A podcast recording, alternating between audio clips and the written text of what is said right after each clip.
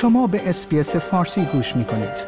با رفتن به sbs.com.au به اخبار و گزارش های بیشتری دست خواهید یافت.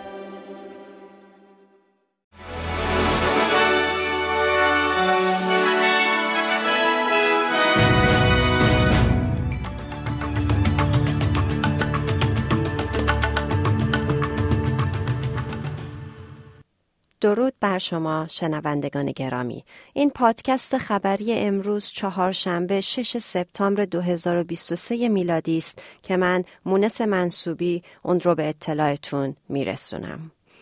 اقتصاد استرالیا در سه ماهه منتهی به ماه جون چهار دهم رشد داشته.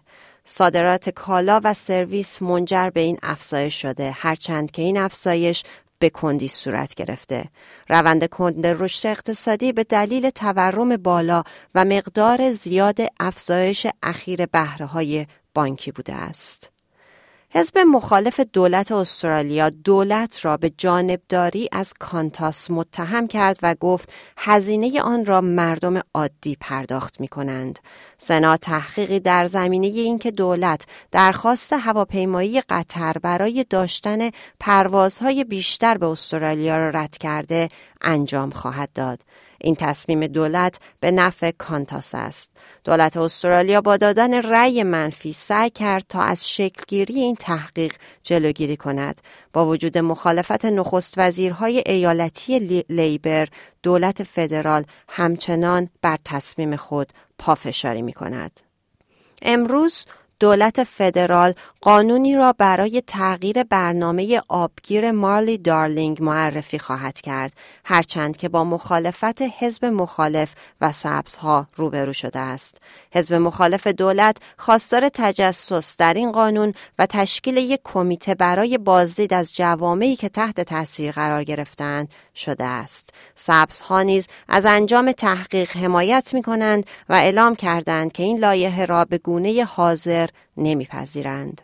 تانیا پیبرسک وزیر محیط زیست پس از افشا کردن احتمال شکست برنامه کنونی برای احیای آب این آبگیر تا سال 2024 از این تغییرات پرده برداشت.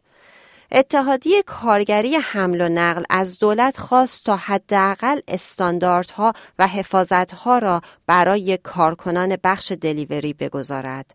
این اتحادیه از کیس خانواده های سه نفر که غذا دلیور می کردند و در تصادفی در سیدنی کشته شدند حمایت می کند. دپارتمان بهداشت یک نظرسنجی آنلاین درباره تجربه زنان در سیستم بهداشتی به راه انداخته. دستیار وزیر بهداشت و خدمات سالمندی جت کارنی گفت که دولت فدرال به ارتقای نتایج بهداشت زنان متحد است و افزود که بسیاری از زنان داستانهایی در مورد اهمال سیستم بهداشتی و عدم اعتماد آنها به این سیستم بیان کردند. مقامات روسیه مدعی شدند که پهپادهای استرالیا توسط اوکراین برای حمله به خاک این کشور استفاده می شود. از زمان حجوم روسیه به اوکراین استرالیا 610 میلیون دلار تجهیزات نظامی از جمله پهپاد در اختیار اوکراین قرار داده. پاپوا نیوگینه پنجمین کشوری است که سفارت خود را در کشور اسرائیل در شهر بیت المقدس بازگشایی می کند. با اینکه اسرائیل ادعا می کند که بیت المقدس پایتختش است، نماینده دیپلماتیک بیشتر کشورها در تل‌آویو است، چرا که آنها ادعای اسرائیل برای حاکمیت بر کل این شهر را به رسمیت نمی شناسند. دست کم 93 دانشجوی ایرانی که توسط دانشگاه های استرالیا بورسیه تحصیلی گرفتند با تأخیر در صدور ویزا مواجه شدند. برخی از آنها بیش از چهار سال است که در بلا تکلیفی به سر می‌برند و حالا کمپینی توسط گروهی از دانشگاهیان در استرالیا راه افتاده که از دولت استرالیا می‌خواهد تا اقدامی برای حل این تأخیر به ظاهر نظاممند انجام دهد. رهبر سابق گروه تندرو پسران مغرور به خاطر نقشش در شورش ژانویه 2021 در پایتخت آمریکا به 22 سال زندان محکوم شد.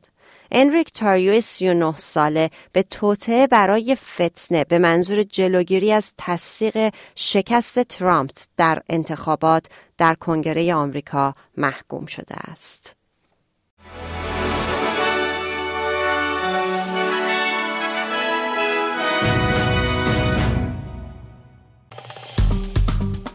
like، share، comment.